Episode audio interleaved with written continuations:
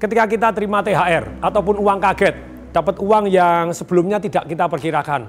Tapi kalau T H R mestinya sudah diperkirakan ya.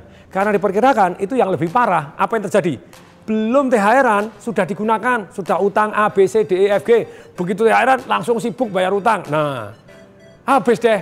Hari pertama T H R sudah habis. Ada yang cuma bertahan seminggu, ada yang sebulan, ada yang dua bulan. Ada yang miss nih. Jadi alangkah baiknya kalau kita terima uang kaget atau dapat T H R-an, apa yang harus kita lakukan? Terima duit, langsung disisihkan. Jangan nunggu sisanya. Percayalah daku, tidak pernah ada sisa. Selalu habis, habis lagi, habis lagi, habis lagi. Jadi yang paling penting, terima duit, uang kaget, sisihkan. Sisihkan berapa persen? seratus persen. Pak, kok seratus persen? Kalau bisa seratus persen uang kaget itu jangan digunakan untuk aneh-aneh. Tetapi digulungkan. Digulungkan berapa? Menurut saya kalau bisa seratus persen, tujuh puluh persen itu digulungkan untuk nantinya terus nambah, yang tiga puluh persen digulungkan untuk amal. Amalnya dari hasil ternak duit, nah itu kan lebih enak toh. Oke, kita lanjutkan. Pak, boleh nggak Pak? Ini uang kaget saya nikmatin, boleh. Saran saya bagaimana? tujuh puluh persen digulungkan, dua puluh persen silahkan Anda nikmatin, sepuluh persen untuk amal. Jangan lupa amal, tetap harus digunakan untuk amal. Jadi membuat kita jauh lebih diberkati begitu ya. Ada yang nanya, Pak lah kalau saya utang bagaimana? Boleh nggak bayar utang? Boleh, tapi sisihkan dulu untuk utang kepada masa depan Anda. Boleh nggak Pak langsung saya pakai seratus persen? Boleh. Kalau Anda sudah punya pasif income segede gajah, Anda pakai pasif income-nya segede kerbau, kemudian ini dapat uang kaget, seratus persen saya gunakan untuk senang-senang, boleh nggak? Boleh.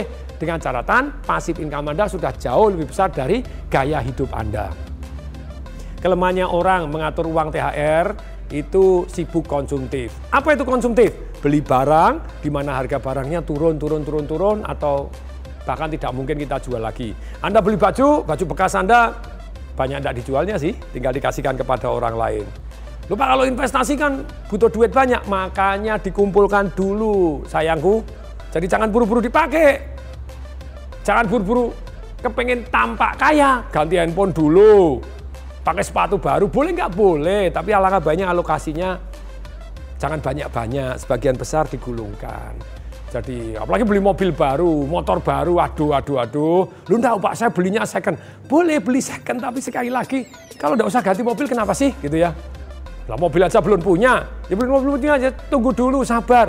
Saya juga lama tidak punya mobil gitu ya, bahkan pinjem-pinjem saja pada waktu itu. Sampai akhirnya passive income cukup untuk beli mobil, belinya pun baru second. Jadi nggak perlu beli yang istilahnya Anda perlu. Sebenarnya bukan perlu, banyak kepengennya lah.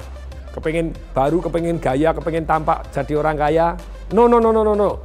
Sejauh mata memandang, telinga mendengar, hati merasakan.